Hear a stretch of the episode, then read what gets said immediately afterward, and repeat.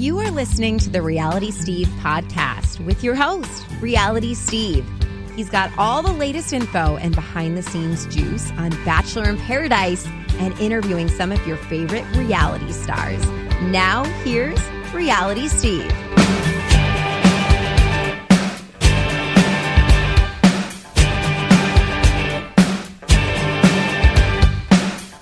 What's up, everyone? Welcome to podcast number 146.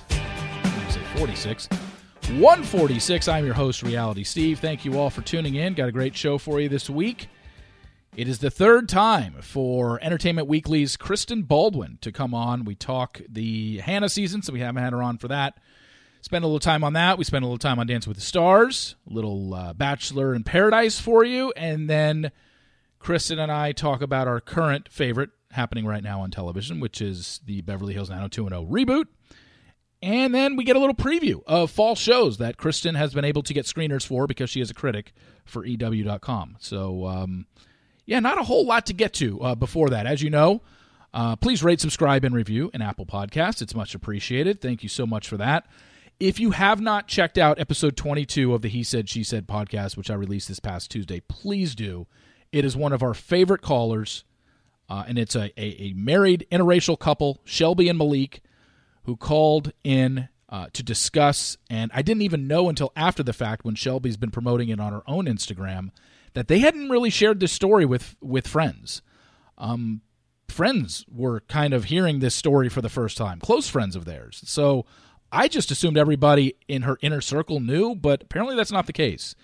So it's the He Said, She Said podcast from Tuesday. It's episode 22 with Shelby and Malik, a married interracial couple that is dealing with the fact that Shelby's parents have basically disowned her since she started dating Malik 10 years ago and they got married three years ago. And Malik is black, Shelby is white. And what she has gone through from her family, it is, it is, it's heartbreaking to listen to. It's sad to listen to. It's pathetic to listen to. But on the flip side, the way Shelby and Malik come across in the call and the way they have handled things, uh, after basically she's been disowned by her family for being married to a black man, it's just it makes you just scratch your head in 2019 that we're still dealing with this. Um, it's just it's sad, but it's also really cool to listen to them because they have such a positive attitude about it. I, it's it, it's amazing. So please go listen to that if you if you haven't already. Um, don't have any really notes to get to, uh, as you know. Bachelorette final episodes 11 and 12 are airing, or excuse me, Bachelor in Paradise final episodes 11 and 12 airing this upcoming Monday and Tuesday, and then they're going to show the reunion episode on Tuesday, September 17th, the night after the Dance with the Stars premiere. So look out for that. In case you didn't read this week or skipped over or whatever, uh, as you listen to this, I'll be heading to Vegas for my annual first week of NFL season trip that I go on. This is the one I look forward to all season, so wish me luck there. I'm excited. I'm always excited when uh, I go to Vegas, but this trip is always extra special because there's so much good people watching. First week of NFL season, it is just you can't top it. Seriously, like the people, the fans, everybody in their jerseys, the the anger some people get uh, when their team is losing, the the jubilation when someone's winning, when someone's bet wins, and the in the last minute of a game or somebody loses a bet in the last minute of the game. It is just it is awesome to watch. I, I love the people watching on first week of NFL season. Uh, the the roar of the crowd at kickoff when you there's ten games in the morning on Sunday and all the kickoffs are happening at the same time and the and the sports book goes crazy. Uh, yeah, that's uh, officially the sign the NFL is here to me because uh, preseason NFL is bullshit and nobody gives a crap about that. So when they all kick off Sunday morning, um, that is the official start. I know there's a game tonight, Bears Packers. Yeah, there'll be a crowd in the sportsbook watching, but it, it's that Sunday morning when ten kickoffs are happening simultaneously. That's a, a really cool moment. Maybe I'll even film that for you and uh, and uh, put, post it on my Instagram and or Twitter, so uh, so you can get the feel, even though you're not going to be there. Um, so anyway, as you listen to this, I'm headed there. Uh, wish me luck, and let's get to it. Podcast number 146, entertainmentweekly.com's Kristen Baldwin. Okay, let's welcome in our guest. Uh, she is the TV critic at EW.com. She's been on the podcast a couple times. This is, I think, time number three. It's Kristen Baldwin. Kristen, how are you? good. I think it is time number three. Yeah, this is number three. I think at five, uh, this is very much like Saturday Night Live. You will get a uh, smoker's jacket robe kind of deal with the Five Timers Club. Oh, I'm and, uh, excited. I want to be part of the Five Timers Club. Um, so anyway, um, we haven't spoken to you since I believe the end of January, maybe beginning of February. So that was, you know, a few episodes into Colton season. I don't want to talk about Colton season. I think that's been beaten to a pulp. Um, Agreed. But let's let's talk about Hannah's for a little bit, not recapping the whole season, but just the gist of of things since we haven't had you on since Hannah's season started and completed airing. What was sure. your? I mean, first off, did you enjoy Hannah's season? You know, I did. I mean, I I think we've talked about this. I always, even if I have uh, you know, even if in the moment I'm annoyed with the show or I'm annoyed with the contestants or annoyed with somebody like Luke, I still watch and I still ultimately enjoy it. So yeah, I mean, I was super annoyed with the fact that it was like constantly the Luke show and he was gross and all of that. But I also I did enjoy her season. I think it was a good season. Um, you know, in in that it certainly wasn't boring. I feel like she deserves a do over, but but I don't know that she would want to. Although she probably would want to do it. Yeah. Yeah, I think that seems to be some sentiment that uh, because of the way it turned out for her, that she's going to get a second season. I, I doubt it. I have a feeling that Hannah is going to be off doing bigger and better things. Hell, this weekend. So on Sunday, I'm getting ready to watch the college football game on ABC that starts at 6:30 out here, and from 6 to 6:30, they have a intro to the fall season on ABC programming, hosted by Hannah B and Donald Faison. How do you pronounce his last name? Faison? Faison? Faison. Uh, Faison. Yeah. And it's hosted by her and him. They're doing like intros to, hey, check out this final season of Modern Family coming up on ABC. And I'm like, okay, we already know where yeah. she's headed. So she doesn't need to be the Bachelorette again. Um, we are, you know, we know about Dance with the Stars, but in terms of Hannah herself, not even just overall her season, considering where she came from on Colton's season, where she had the first one on one of the season on her birthday and couldn't even give a simple toast. Um, to where yeah. she was on her seat, and then to the the after the final rose where she was announced as the Bachelorette, and she literally was giving Chris Harrison one word answers and she completely froze on camera. How did you feel she did as the lead? I mean, yeah, it really is a remarkable turnaround because I'll, remind also, you know, of course, she was painted sort of as, as a villain at first on Colton season, and then eventually was redeemed, and then she wanted the fierce love or whatever it was that she said in her exit. I really do think that you know she was. Um, she ended up proving a lot of us wrong in terms of those of us who are like, ugh, this season is going to kind of be a disaster. Like, who she's boring. That first night on after the final rose, when she had to do her rose ceremony and like couldn't you know was just clearly not polished it was at least that moment you were like okay well you know it's going to be interesting because she's she's definitely not you know sort of a robot and uh and she did prove herself to be uh you know funny and and have a lot of personality. So you know i think overall uh she definitely uh redeemed herself and you know uh i think people ended up rooting for her uh and they would have even if jed hadn't turned out to be you know an asshat yeah i think i think with hannah honestly in my book one of the better bachelorettes that we've had i'm not even talking about her season or her guys. I just think her as the lead. There was yeah. a lot, there was a lot of fourth wall breaking this season, and I don't know if that's going to become a new trope going forward for them. But I just really liked the way she was shot and the way she handled things. Um, and I, yeah, and I, the Luke I, stuff I, is the uh, real quick. The Luke stuff. I, I know when I say I like the way she handled things, immediately people will be like, why didn't she let go, Luke go way earlier than she did? And then it just turns into the whole conversation of look, she has. It, Hannah was her own worst enemy in that aspect because it's not like, as we've seen in past seasons, the lead says, "Look, I have no idea what's going on in the house. I, I don't see what you guys right, are seeing." Right. She kept literally lecturing Luke every episode. It seemed like, like, "Hey, take a step back. Hey, we need to talk or whatever. And then yet she kept keeping him around. So that was Right. her own fault. But as a lead, it was almost like she was learning throughout the process and then finally had the aha moment. And yeah, it took her longer than probably the audience wanted, but I felt it. It actually made sense for her story. Yeah, I agree, and I do think that she um, she knew uh, even, and she said along the way, like she there were red flags that she was kind of willfully ignoring because she, you know, really did like him.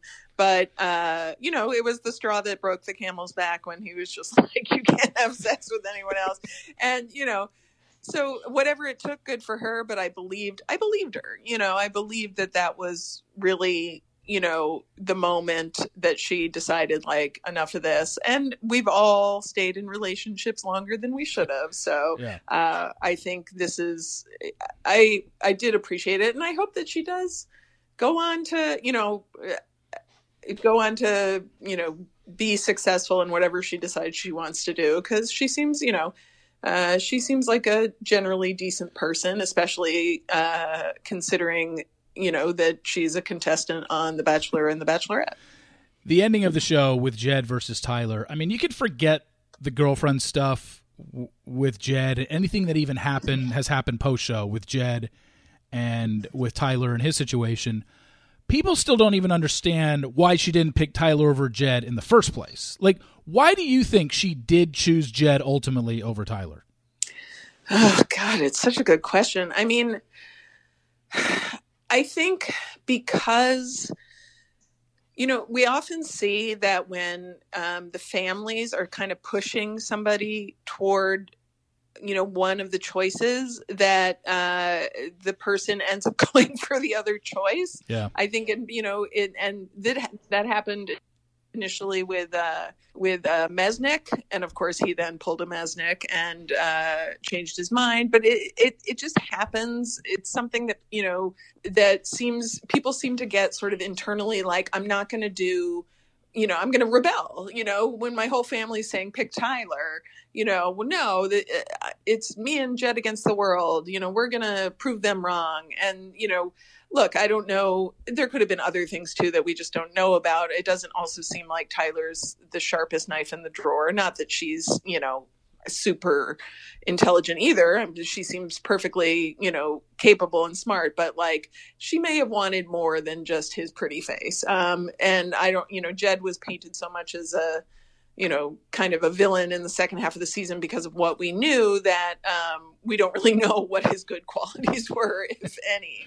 Um but you know so i think there were a lot of factors going into it and it's i'm you know it's too bad that tyler then moved on to what's her face the model because i would have liked to see them together or i would have liked to see tyler as bachelor if we weren't going to get mike um, but Yeah. now you know both of those ships have sailed Yeah, I think um, with the Jed girlfriend story, it's it's it was kind of fascinating to me just on a production level. Like yeah I just you know this this comes up June 18th is when everything broke, which was show started May 13th. So we were about 4 or 5 episodes into the season. The show already Yeah. knows who Hannah chose at the end. She they knew she was with Jed. And then they get this tip that hey, this girlfriend has spoken to people.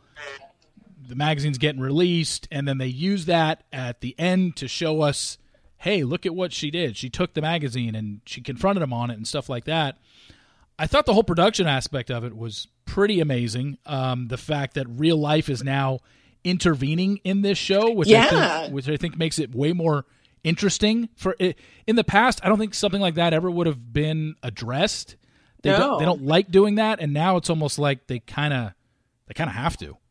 And you know what? It worked for them. I mean, honestly, like this has happened in some degree since you know you started spoiling the show in that like more and more of the show has to acknowledge the fact that people are reading about what's happening off camera Yeah. and they're reading spoilers and they're reading you know they're not just getting their story up of the show from the show. And so, in a way, the show has always had to start, you know, in the past, it's just been like, oh, you've heard the rumors, but blah, blah, blah. Now they've really had to kind of address this season, especially. I feel like, you know, the edit for Jed certainly um, hinted once you know once June rolled around, started hinting that he was maybe not the best guy, and so because they they knew they were working up to this big you know sort of it, that it was going to go sideways at the end. And actually, I think that's a good thing. I think, you know, the fact embracing the spoilers and this sort of outside interference, just like adding more fourth wall stuff, is a good way for the show to evolve. We're all very savvy viewers. They don't have to interject spoilers into the show for people who don't want them, but they also can't pretend that they don't exist and that those storylines aren't happening concurrently outside. So I think I think the way the show handled it this season was interesting and and smart, and I hope they you know continue to do that. What do you think Jed's plan was through oh all of this? Like I'm, oh I'm still trying to figure out what did he think was going to happen. Like Steve, we... Steve, I think he just didn't think he was going to get that far, and I think the farther he got, he was kind of like he was so far in, he was just like, okay, I'm just going to ride this out. I'm just going to ride this out. You know, more time in the show means more exposure for my terrible singing. And then like he literally was just like, I think he he just felt like, okay, I have to I have to propose because you know, and I'll figure it out later.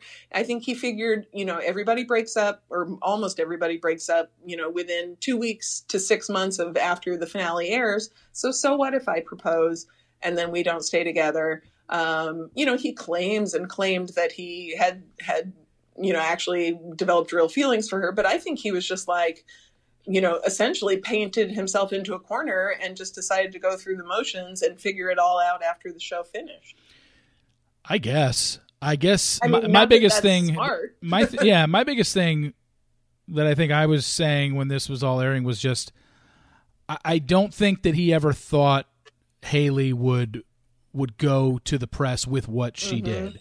And even if she goes to the press with just, hey, I was dating this guy. He was with me the night before he left for filming, or I took him to the airport.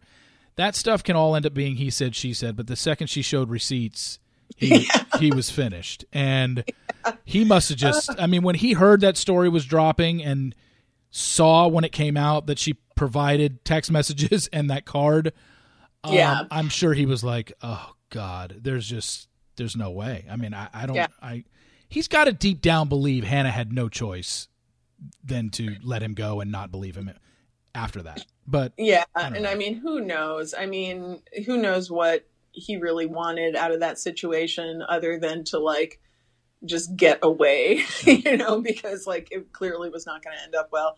Um, but yeah, I mean, I think it's good that his ex girlfriend did you know, come forward. And I do think that like they're going to need to. I know that they sort of did this this past season where they posted, you know, a bunch of the contestants, all of them, maybe more than actually ended up on the show yeah. early, so that like you know, American detect, you know, social media detectives could ferret out any guys that had you know issues or who maybe were problematic. I do think they should do that in a more formal way, you know, like uh, although I understand that there could be legal repercussions in telling, you know, telling people dig up dirt on these 30 men, you know, but, uh, but I do think that that needs to become a regular thing where it's like, you know, okay, Bachelor Nation, here, here are the 30 men competing for the Bachelorette, and to some degree, 30 women competing for the Bachelor. Uh, and you know, speak now if you know something about them, or forever hold your peace. And you know, hopefully that'll become a regular part of how this show works because we, we're obviously at a point now where people not being in it for the right reasons, quote unquote, is sort of a regular part of the storyline. Yeah, and I think I think we're going to get that with all future Bachelorette seasons. I do yeah. think they're going to release the guys early, um, like they did, and I don't think they're going to do it for Bachelor season just because. I mean, let's face it. They, they, yeah. I mean, it's just if the guy if there's going to be bad behavior, it's usually by men. I mean, unfortunately. Yeah, I mean, in, in duplicitous, you know, sure, there are plenty of women who go on who just want to, you know, get better rates for their Instagram ads or whatever. But like that doesn't, you know, nobody's like specifically, you know, gotten this far after having like a girlfriend or a boyfriend back home. So. Okay, guys, take a break real quick. Talk to you about Greenlight. The Greenlight card helps teach kids how to be smart with money with a debit card for kids that parents can manage with a handy app. Greenlight is an easy solution to transfer money to your kids without having to search for an ATM to take out cash. Greenlight also offers parents the ability to decide the exact stores where their kids can spend, the opportunity to craft customized chore lists, and an automated allowance function. Greenlight believes that the kids learn through doing. That's why the Greenlight app teaches lessons in trade off decisions and money management skills that children will use as adults. The kids' version of the Greenlight app encourages them to monitor balances, set savings goals, and track their progress. As I told you last week, my sister is using this uh, for her son, my nephew, uh, and he loves it. It's something that he's starting to learn more about money management in school. He's a seventh grader. It's weird because when I was thinking back on it, I was like, I didn't know anything about money management in seventh grade. So, but then again, I was also in seventh grade 4,000 years ago. So, I guess they're teaching it at an earlier age, which is good. I think that's uh, something that should be taught. Uh, balancing a checkbook, how to what things cost, the value of a dollar, all that stuff. I had no clue probably until I got to high school. So anyway, join Greenlight today at greenlightcard.com slash Steve. That's greenlightcard.com slash Steve. Now let's get back to Kristen Baldwin uninterrupted for the remainder of the podcast. I want to move on to Dancing with the Stars um, because yeah. we know Hannah's going to be on that. And just real quick, handicapping it based on the cast. Who do you like so far? I mean, I'm all in on James Van Der Beek, no matter what he does. um, I love him. I think he's a perfect example of a celebrity who got famous for something, uh, you know, which he then resented for a while, but ultimately embraced. Mm-hmm. And that, you know, and like a lot of people, you know, Tori Spelling's another example. Luke Perry, may he rest in peace, was another example of somebody who, you know, there are a lot of celebrities, as you know, who kind of are very bitter about being famous for one thing and then, you know, never really being able to move past that. But I think Van Der Beek, by embracing his persona, has really been able to uh, and he just seems like a really great guy, and he's got like six kids, and he's a devoted dad and, and husband. And I don't know, I just love him, and I hope that he, uh, I hope he does well.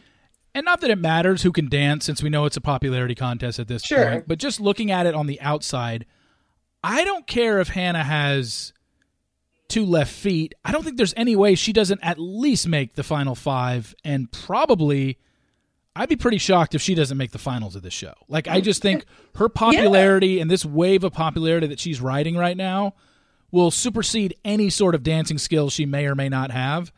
And yeah. she's going to end up very far into this show because of the smile, the likability, She's the, funny. The kind of the aw shucks, you know, what yeah. was me thing. Like that's going to get her far on this show. Yeah, and, and I, you know, she's pretty and she's fun to watch, and she, you know, she's a she's a good charismatic on camera personality. So even if you don't know her as the Bachelorette, um, you know, people will find her endearing. So yeah, I mean, I don't have any idea who's actually a good enough dancer to win, um, but yeah, I do think that from a popularity standpoint, she will be very uh, likable.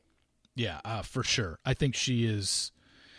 She is somebody that a lot of people will get behind. Um, even fans that didn't watch Bachelor, yeah, at and her on Colton season. I don't think it matters. I think she's she's kind of got that she's perfect for that show. Like it is a given. And it's and it is pretty amazing. We've talked about this in the past. It is pretty amazing that she she's the first bachelorette to ever be on Dancing with the Stars. Now, I know people will say Trista was, and she was, but Trista was also on the very first season of Dancing with the Stars where they had six contestants. They didn't even know if this was going to be a, a yeah. hit in the United States, and she was on it. But there's been plenty of other candidates that people have asked for the Andis, the JoJo's, the Kaitlyn's that yeah. never got a chance to go on this. Yeah. And now or said no. And yeah, or said you know, and now we we finally have a bachelorette lead. The only other female from this franchise that was on Dancing with the Stars was Melissa Rycroft, and that was yeah. basically because of what happened to her. She had America behind her. She was the underdog. Yeah. And she actually made it on because wasn't there an injury that season, and that's why they put her on last minute. Yeah, I think so. And she was. I remember that like she was very last minute. They didn't even have costumes tailored for her. They had to like, you know, put her in somebody else's costumes and like try to sew them onto her so that they would fit. But yeah, you know, I do think good for her, good for Hannah. Like, if this is what she wants and she wants to be on an on camera personality, then, you know, this is her, uh, this is definitely the right step for her. Let's move on to Bachelor in Paradise because yes. it's been such an interesting season again. Um, in the ratings, it's doing great.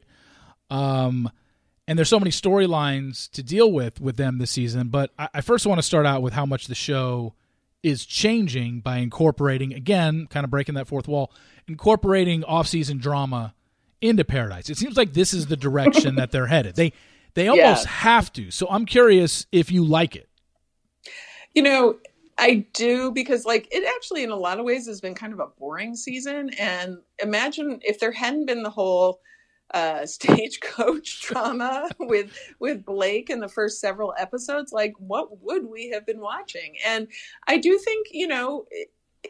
slowly but surely, the franchise and the overlords of the franchise are becoming comfortable with the idea of you know embracing the the outside world and what happens in the outside world and we all know and have known for years that these people hook up off camera. They meet each other at meetups and fan events, and I guess some kind of sponsored tent at Stagecoach or something. And like, you know, of course they all have history. So why not incorporate that into the storytelling? Because we're all, you know, like people get, and we will discuss this. People got so angry that Kristian, who's Demi's girlfriend, you know, why is she allowed to be there? She's not a member of Bachelor Nation. Like people actually care about, you know, uh, these people as like ongoing characters in their soap opera. And so, uh, yeah, I think it's very smart that they incorporated the stagecoach stuff and the Blake stuff and him going to visit what's her face in Alabama and all of that. Like, uh, especially when, you know, you're not really seeing a whole lot of interesting romances down there uh, this season, you know, with the possible except, exception at this point. Mike, I guess the only one that I'm really kind of into, weirdly enough, is Katie and uh, and uh, Bukowski. Yeah, and I think the one way to look at it from a from the production side of it is what can you if people are complaining that there's too much stuff going on outside and whatever but what can production do um, you can't yeah. you can't tell these people I, I guess the one thing they they technically could do, although I think it would be disobeyed anyway, um, would be look, you cannot go, you cannot see somebody. If you want to DM them, if you want to text them, if you want to have conversations with them on the phone or in FaceTime, we can't prevent that from happening. There's no way they can right. ever monitor something like that. But if they find out that somebody visited somebody and somebody spent a weekend with somebody pre-paradise, I think they can say, "Hey, if if we find out that you guys saw each other pre-show, you're done. You're not coming on. We're just not going to allow it." Um, and just keep it to, "Hey, let's talk, let's text," because I think a lot of us, I, I will include myself in this. Um, you start talking to somebody, and it starts on the phone, and it starts through text, and then maybe moves to phone and FaceTime, but still, that initial hanging out with that person is when you truly know whether or not there's any sort of vibe there. And I think if you right. if you limit these people to just hey, you can talk, you can text, you can FaceTime, just don't see each other. Make that time in paradise the first time you actually meet and actually right. and I think that would be a lot more interesting. But I still I still think people would go behind their back and they'd be like, "Hey, oh, for sure. Let's see each and other, like, but we have to be very very careful. No this nobody can know about this." Yeah, and it just almost seems like uh, I, I, think the the easier and probably the more creatively successful thing will be to just uh, you know make sure that they're tracking all this stuff. You know who's hooking up with who, which is not that hard to you know determine uh, through you know keep up with the gossip, have you know have some poor PA monitor everybody's social media and and you know bring those storylines in you know and cast accordingly you know like oh and which is what they did this time. I mean they must have known going into it that blake and kristina and caelynn and hannah all had some kind of you know uh, uh, you know pre-existing relationship. And so of course if you throw them all on the beach it's going to be a shit show and that's good for them. So um so yeah i mean i think uh it's only gonna now get more uh, calculated in terms of how the the people who go on paradise how they behave you know in terms of because they know they know now this is all going to catch up with them so they're going to have to police themselves or you know deal with the you know the the embarrassing consequences on paradise which is good for us well, I've been the biggest critic out there, or one of the biggest critics out there regarding the whole Demi and and Kristian storyline and whatnot, and it has nothing to do with the fact that we have a same sex couple on the show. Um, I've said that from the very beginning. It's like good for them. I'm glad they're doing it um, because same-sex couples don't get a lot of representation on network television. It just doesn't happen. And I, I was I was thinking about this, and and maybe you, I mean, you being a TV person and going years back. I mean, I, I know you've watched a lot of TV in your life. is is the first network girl on girl kiss we ever saw when Ellen did it on her show? Was that the first one? I believe that's uh, no. I I feel like Roseanne might have had it first when she kissed um, Mariel Hemingway. Um, oh wait, I thought I thought Ellen kissed Mariel Hemingway. Who did Ellen kiss? Ellen kissed. Uh, didn't she kiss Laura Dern? Or am I? Uh, you could be right. I'm I'm blanking. I'm I'm but not sure. I just but, remember um, that was such a seminal moment because Ellen has talked yeah. about that as a career she she was so scared because she thought her career was going to be over after that or whatever. Oh, for sure, yeah. Um, but to see to see where it's it's come something like that to now, look, it was reported early that this was going to happen. Oh, sorry, no, I'm just looking it up now. First okay. same sex same sex kiss on television happened between C.J. Lamb and Abby Perkins on uh, L.A. Law, and that was 1991. Then came Roseanne kissing. Uh, uh, Mariel Hemingway.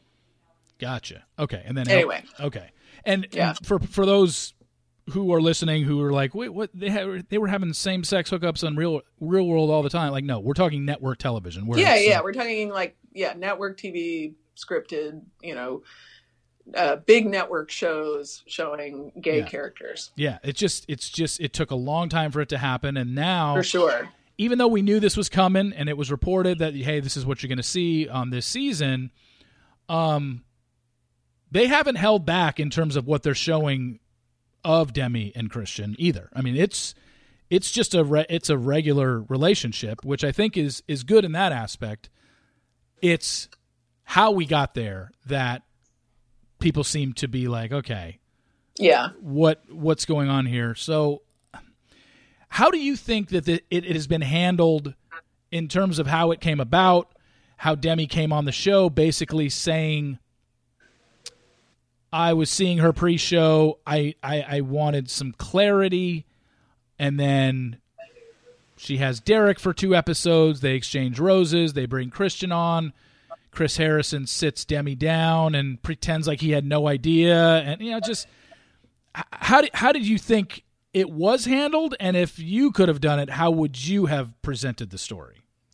You know, I mean, I think there is a very decent, if not, um, you know, uh, complete uh, chance that this was all discussed in advance and planned in advance, and that you know Demi knew what she was going to do, and she discussed it with producers, and uh, you know, I don't know that they, I don't think she faked anything with Derek. I think she probably said, look, I'm dating this girl and, you know, uh, I'll go on Paradise and see if I like anybody, but if not, I want to be able to bring my girlfriend on. And they were like, great, you know, and yes, is that, you know, manipulated? sure. Is that, is that, you know, uh, contrived? Sure. But that's what all reality shows sort of deal with. I, and, and what they trade in what my main objection to how people are uh, are angry about people being angry about this is the idea that like okay well they're breaking the rules and letting demi uh, bring her girlfriend on just because it's a same-sex relationship and my my response to that is one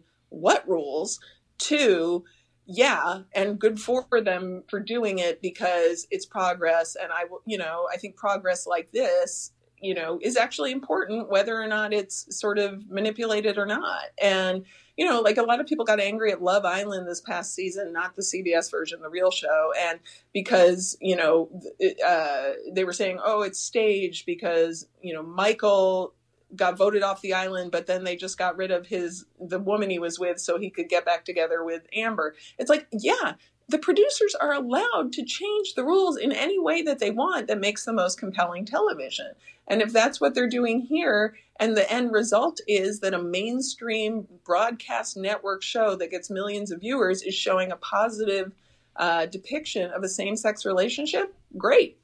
you know, like I don't get, I don't care. I don't care that you know the quote unquote rules have been violated. That said, I, you know, I that's my take on it. I know other people and maybe you disagree, but that's how I feel about it. I think my only thing was uh, in the in the episode where where Derek and Kristian met and all that stuff, and she mm-hmm. said they sat down and whatever. I think the one thing that I one of the major things I had an issue with was the fact that the word clarity was used three different times. Uh, where Demi, where Demi was saying, "I needed clarity," which yeah. to me sounds like, okay, I knew what I was doing, um, and I'm allowed to do this because the show allowed me to. All that makes me think is okay, if Demi is allowed to use the show for clarity to see if this is someone she really wanted to be with, well, when Peter's season starts filming, what if a girl comes on Peter's show and says, I got a boyfriend back home, but I really wanted to go on to see if I really had a connection with Peter. I just needed some clarity of if I really wanted to be with my boyfriend back home or if I wanted to be with Peter. I think it's just you're setting, yeah. you're completely now changing the rules and not the rules of the fact that Kristian wasn't Bachelor Nation. I don't care that Kristian wasn't Bachelor Nation. Yeah. That doesn't bother me. It's the fact that if somebody came on to comes on to Peter's season with a boyfriend, how can we complain about it anymore? Well, I the only thing I would say to you about that is I think you know Bachelor in Paradise is as was Bachelor Pad, may it rest in peace before this, was always a lot less, it's always been a lot less sort of Structured. focused on actual love and structure. I don't think they would, you know, I don't think it would be okay for them to do it on The Bachelor or The Bachelorette, I think it would be perfectly fine for them to do it next season on Bachelor in Paradise. If some guy comes on and he has a longtime girlfriend and he wants clarity, fine. You know, we've made the precedent with Demi, and now we can do that. You know, now we can do that with uh, with any other can you know contestant. That's fine with me. By the way, like my, one of my favorite shows this past year was the reboot of Temptation Island, yeah. which was like exactly the same thing, and it was really, really good. So, I I agree with you. It would be wrong if they did it with The Bachelor because I think The Bachelor and The Bachelorette are treated with a little bit more sort of kid gloves in terms of like you really have to be looking for love. It's not just about hooking up. But I have no problem with them doing it with same sex or, you know, opposite sex couples in future seasons of Bachelor in Paradise. And I honestly maybe they should do it. Yeah, it just it just seems to me if somebody does it on Peter's season, we can't get on her for it, and her answer could be, "Well, Demi got to do it. Why can't I?" Yeah, I I think I doubt that would happen. And if it does, you know, I do, and it is, you know, it's not like I can cite a a specific like, well, here are the rules of The Bachelor and here are the rules of Bachelor in Paradise. But Bachelor in Paradise is a lot looser, and I think that's understood by everyone. Um, and I, I personally would be offended, you know, as a Bachelor fan, which I know is a little bit of a contradiction, if somebody came on there and just wanted to date Peter, uh, you know, oh God, it's Peter, but uh, you know, date Peter as as you know to figure out what they want i think i don't think producers you know would allow that because they you know the, the main franchises the mothership and the fathership are the sort of sacred cows to mix all my metaphors. And then uh, you know paradise is a little bit more anything goes. I know you're disappointed that peter's our bachelor. I know you wanted mike badly. Um, and i wrote this yesterday and i thought this was really interesting the more i think about it. Um, i almost feel like not only did Mike never really have a chance? Because as of a week and a half ago, when he interviewed with Lauren Zima, he specifically said they haven't even asked me. I haven't even been talked to about it. So, and knowing that Peter parents got to show up at the after the final rose, he finished third, and the, they gave the parents, you know, they mic'd him up. They got to talk to him. Like I was just like, thinking back on it now, I, I, I think they knew it was going to be Peter back end of Oh, yeah. I, I don't think Yeah. I, I don't think anyone had a chance, and now it's almost like, and then hearing Mike say they didn't they haven't even brought it up to me, and then I first of all, I'm not sure that's true. Like I, I'm sure they spoke to him. I'm sure they spoke to Tyler. well, it you know, depends they- on what they. Sp- it I guess we're talking about levels here of Yeah, like If they just have- asked him about it. like he has to say, you know, I, I didn't have any meetings with them, um, and you know, they may have also just had a general meeting with him where they weren't like, "Do you want to be the next bachelor?" So um, it's possible that he was, you know, being coy. It's possible, you know, that maybe they didn't meet with him. But yeah, I think you know, Fleiss uh, is very you know he knows what you know this we've talked about this he knows what what works he knows what's worked in the past from you know day one he probably saw peter as ben higgins vers- version 2.0 Yeah. and it was going to be really really really really hard to dissuade him and probably the network from going in any other direction Yeah, I just really don't think that they had a serious conversation because they could have easily had a conversation over the phone with Mike. But if Mike Mm-hmm. didn't get a sit down, informal, in front of producers in LA, flown out to LA and sat down with them, then he was never a serious candidate to be on the to be the Bachelor. Yeah just wasn't I mean, wasn't happening. have, I just don't understand why they haven't given him any screen time really on on Paradise either. Like, Yeah. I, maybe you know he's very handsome, he's charming. Uh, he you know obviously uh, talks a lot. He's older. He talks a lot about being ready to settle down. He treats the female members of his family like queens. But you know, there's there's a lot that we don't see. So I don't know. Maybe he's just not very interesting on camera. Maybe I don't know. Like I just I don't know. It's a bummer because you know if anybody seemed to have the uh, uh, characteristics needed to be the first black bachelor, it seemed like he had them.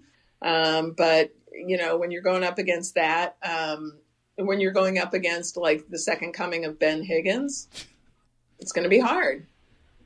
We've only got about 10 minutes left, so I want to talk about two things in particular. One, something that you and I have talked about off air, which is the 90210 reboot. Oh my god, I love it so much.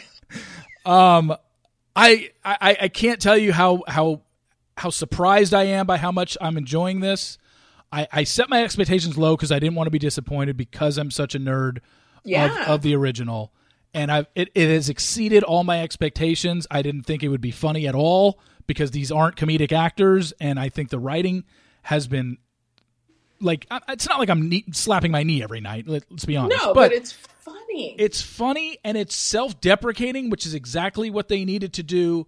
exactly. I, I and it's smart and it like it's purely just for fans there's absolutely no reason uh that for somebody who's not a fan to watch but i will tell you Yeah. like there are plenty of you know there are plenty of fans out there enough of them that if only the fans tune in you know they're in good shape. And i really do think they've done uh a really really smart job hitting all the notes of what we wanted. It's you know the combination of the nostalgia but also giving us a show that is a soap very similar to the way the original 90210 was a soap and you know just the the callbacks and seeing these people together again and you know they really do understand what fans want and and I think you know a lot of the credit has to go to Tori Spelling for really just being so willing to troll herself in such a hardcore way every Yeah. week.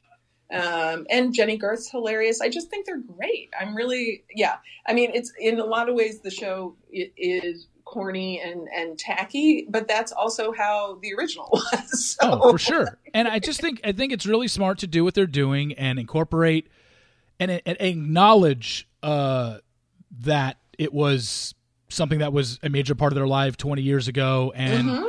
things that have happened since then. And the thing that is absolutely driving me up a wall, and you know that I've I've told you about this, is so we know these characters. Every single one of them is incorporating something that has happened to them in the 20 years since the show's been off the air. That has happened to them in their life and is now being shown on this reboot. Jason Priestley got Yeah. in, got into directing. He's now directing on this show. Uh, Ian Ziering had a very you know young, a very much a much younger wife, and that was incorporated into the first episode of this show. Jennie Garth, been through three divorces. That's incorporated on this show. Tori Spelling, doing a sh- doing a reality show with her husband and her five kids. That's incorporated on this show.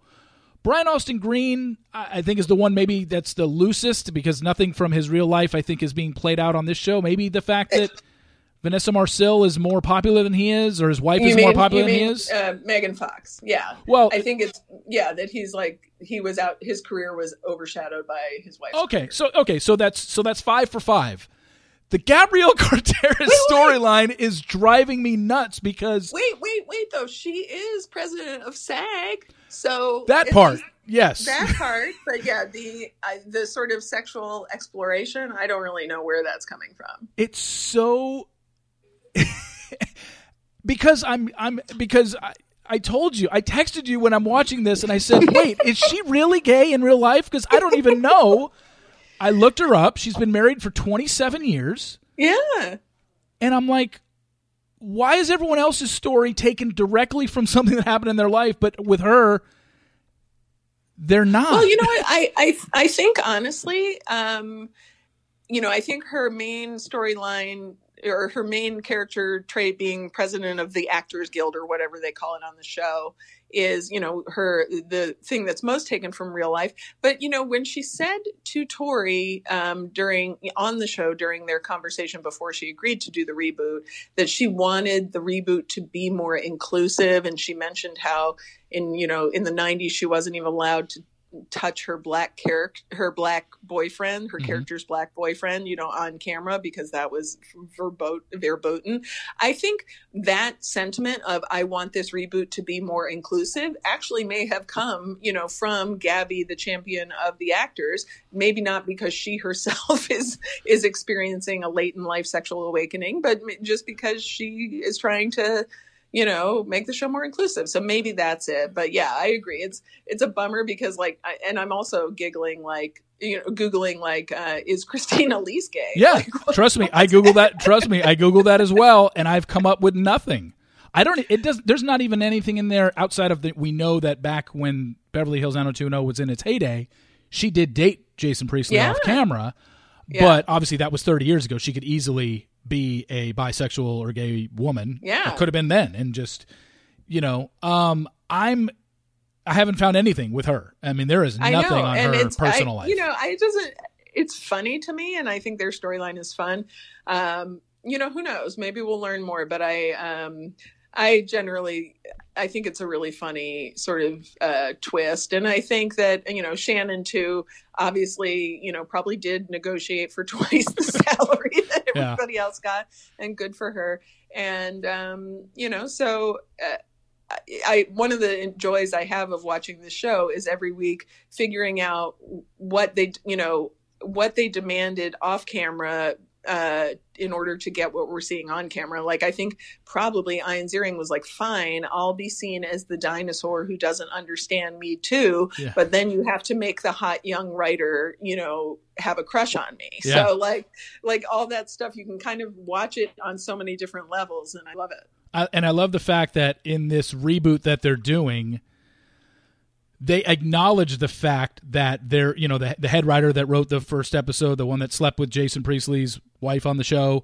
Yeah. Um, they're having all this turmoil, and the showrunner was was fired, which is exactly what we were hearing was happening when this show. There was so many Yeah. behind the thing, and they're and they're acknowledging that. Like, I think it's just really, it's it's. I- I just didn't. I didn't expect that coming from this group. I No, I I, know. really and didn't. Think, and you know, it's the same creators who did these short-lived uh, but quite funny uh, quasi-reality show "So Notorious" with with uh, with Tori years ago. So, and that was a really funny show where she spoofed her image. So I think you know uh, they've they've done an excellent job. Uh, you, know, even for all the like sort of groaner storylines that are happening uh, concurrently, like about you know Brian's. Uh, you know, apparent love child and all this other stuff. You know, Yeah. it's generally it, overall it's delivering such a great uh, d- mixture of nostalgia and humor every week. two final quick points I want to make about 90210. First off, the by the time people are hearing this, uh, last night's episode will have aired. So we're only going up through episode four, which ended with they're about to start shooting the first episode of the reboot, and there's a fire, and somebody's obviously trying to sabotage it. I tweeted it out that night. I'm like, if it is not, it's got to be Valerie. It's if it is not Valerie, I'm rioting. It, it, would be perfect because there was a falling out in the past between Tori and Jennie and and uh, and Tiffani. I don't even know if that th- is still exists. Apparently, it does, and that's why she isn't part of this reboot, or she has never given any sort of hint whatsoever that she is part of this reboot. So either they're keeping a hell of a secret, yeah. or, or we're way off. But God, that would be so great if if if I she becomes really part of this it- show.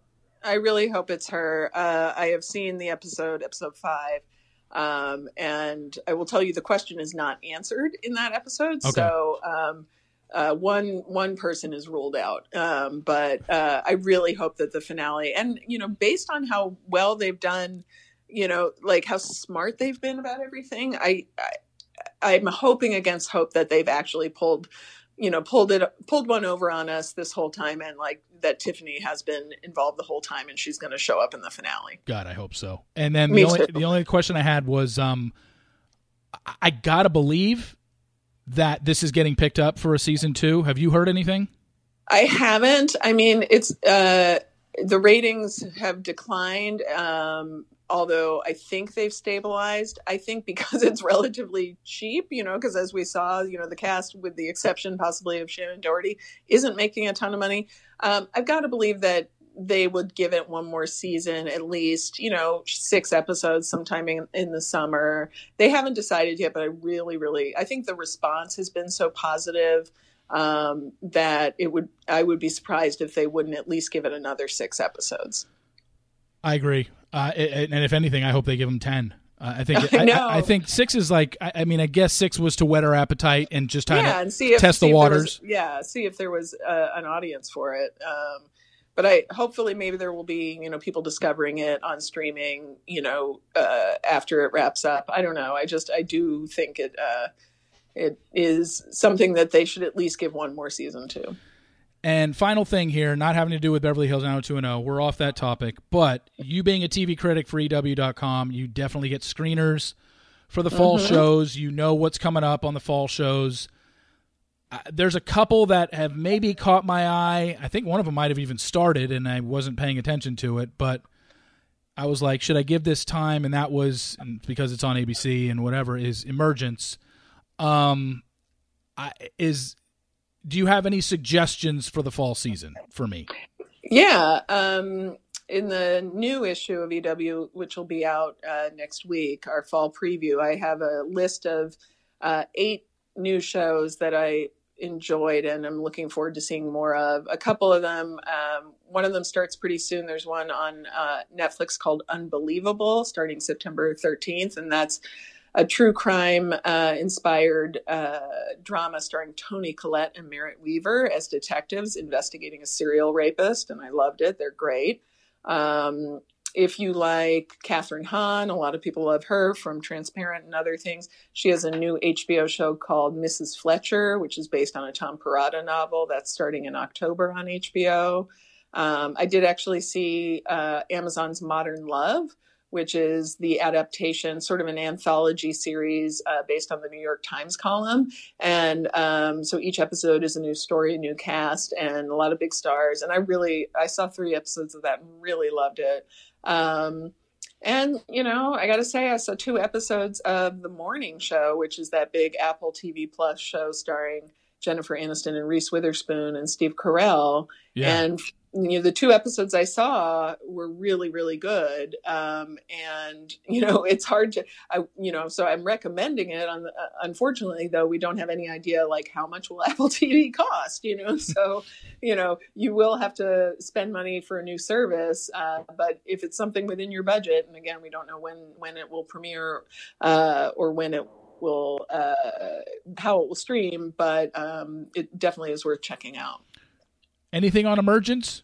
Can you help me out on that? you know. I saw Emergence. I really like Allison Tolman. Um, I liked the pilot. I'm a little wary of any ABC show built around a large uh, mythology because there have been a lot of really, you know, like I liked The Crossing and that went nowhere and was canceled. There was The Family about the kidnapped kid who was he truly the kid he said he was. There was the one about the people coming back to life. Remember, um, uh, not Resurrection. Was it called Resurrection? There, uh, ABC's had a lot of these shows where it's like this big mystery and it's very high concept, and then it just either gets canceled or peters out because they don't know where they're going.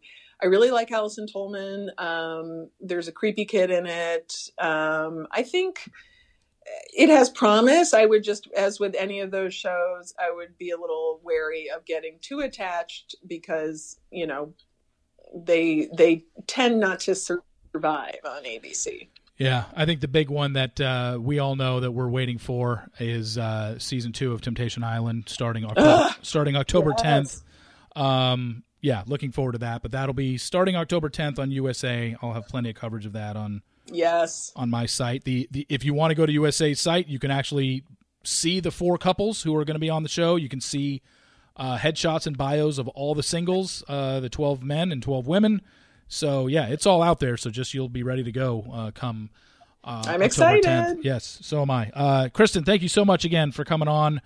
Time number three. Um, yes. This is it's always fun talking to you about TV and stuff. Uh, I'm sure I'll be texting you during the uh, Beverly Hills 90210 tonight, giving you my thoughts and wondering if Gabrielle Carteris is having a uh, late in her life uh, sexual revolution, and maybe she is this is her way of kind of telling people and, she wants to come out. Like, I have no idea.